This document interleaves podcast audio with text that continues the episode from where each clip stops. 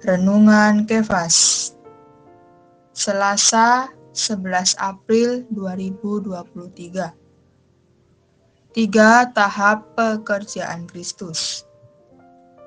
Roma pasal 1 ayat 3 sampai 4 berkata tentang anaknya yang menurut daging diperanakkan dari keturunan Daud dan menurut roh kekudusan dinyatakan oleh kebangkitannya dari antara orang mati, bahwa Ia adalah Anak Allah yang berkuasa, Yesus Kristus, Tuhan kita.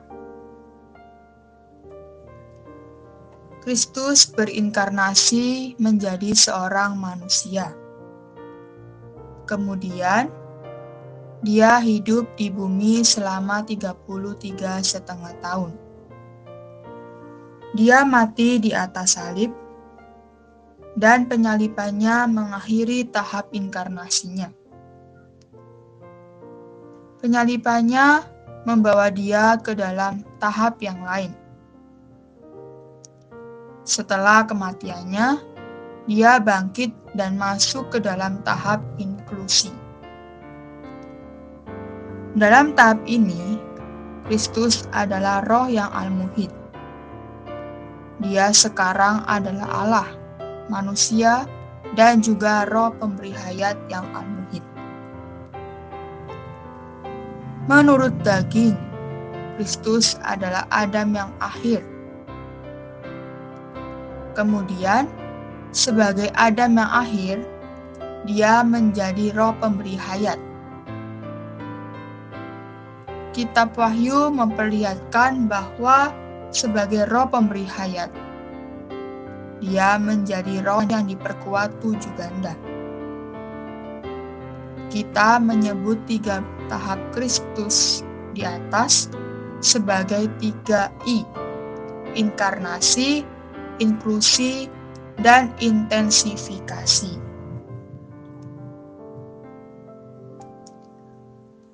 Dalam tahap inkarnasinya, Kristus membawa Allah yang tak terbatas ke dalam manusia yang terbatas.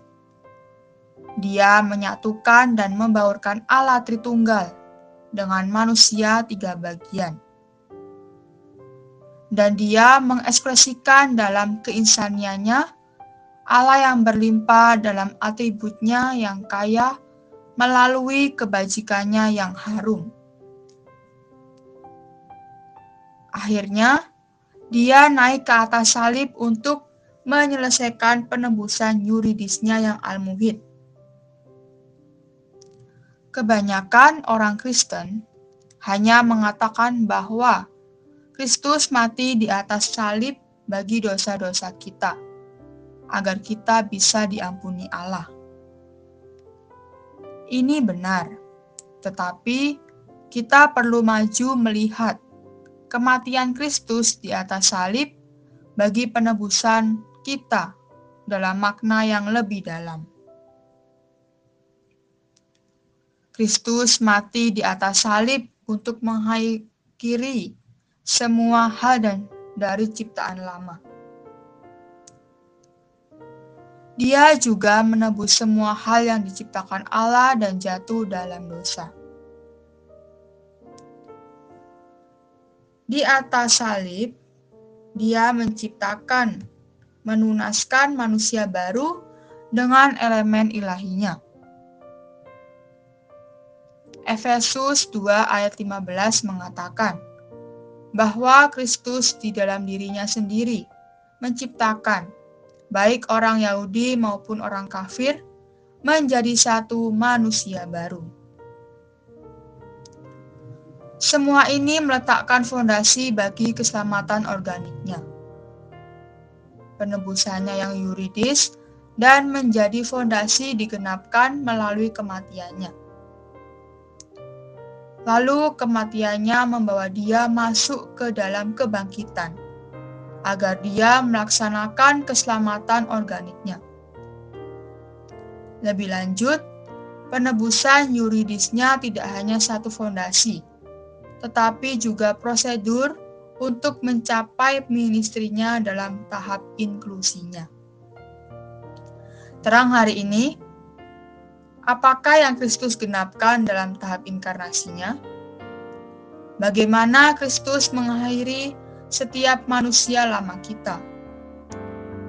Doa hari ini, Allah Tritunggal yang dalam Kristus hari ini hidup di dalam kita Allah yang limpah lengkap ini menjadi sumber segala berkat rohani untuk kita nikmati dan untuk kita bagikan kepada setiap orang.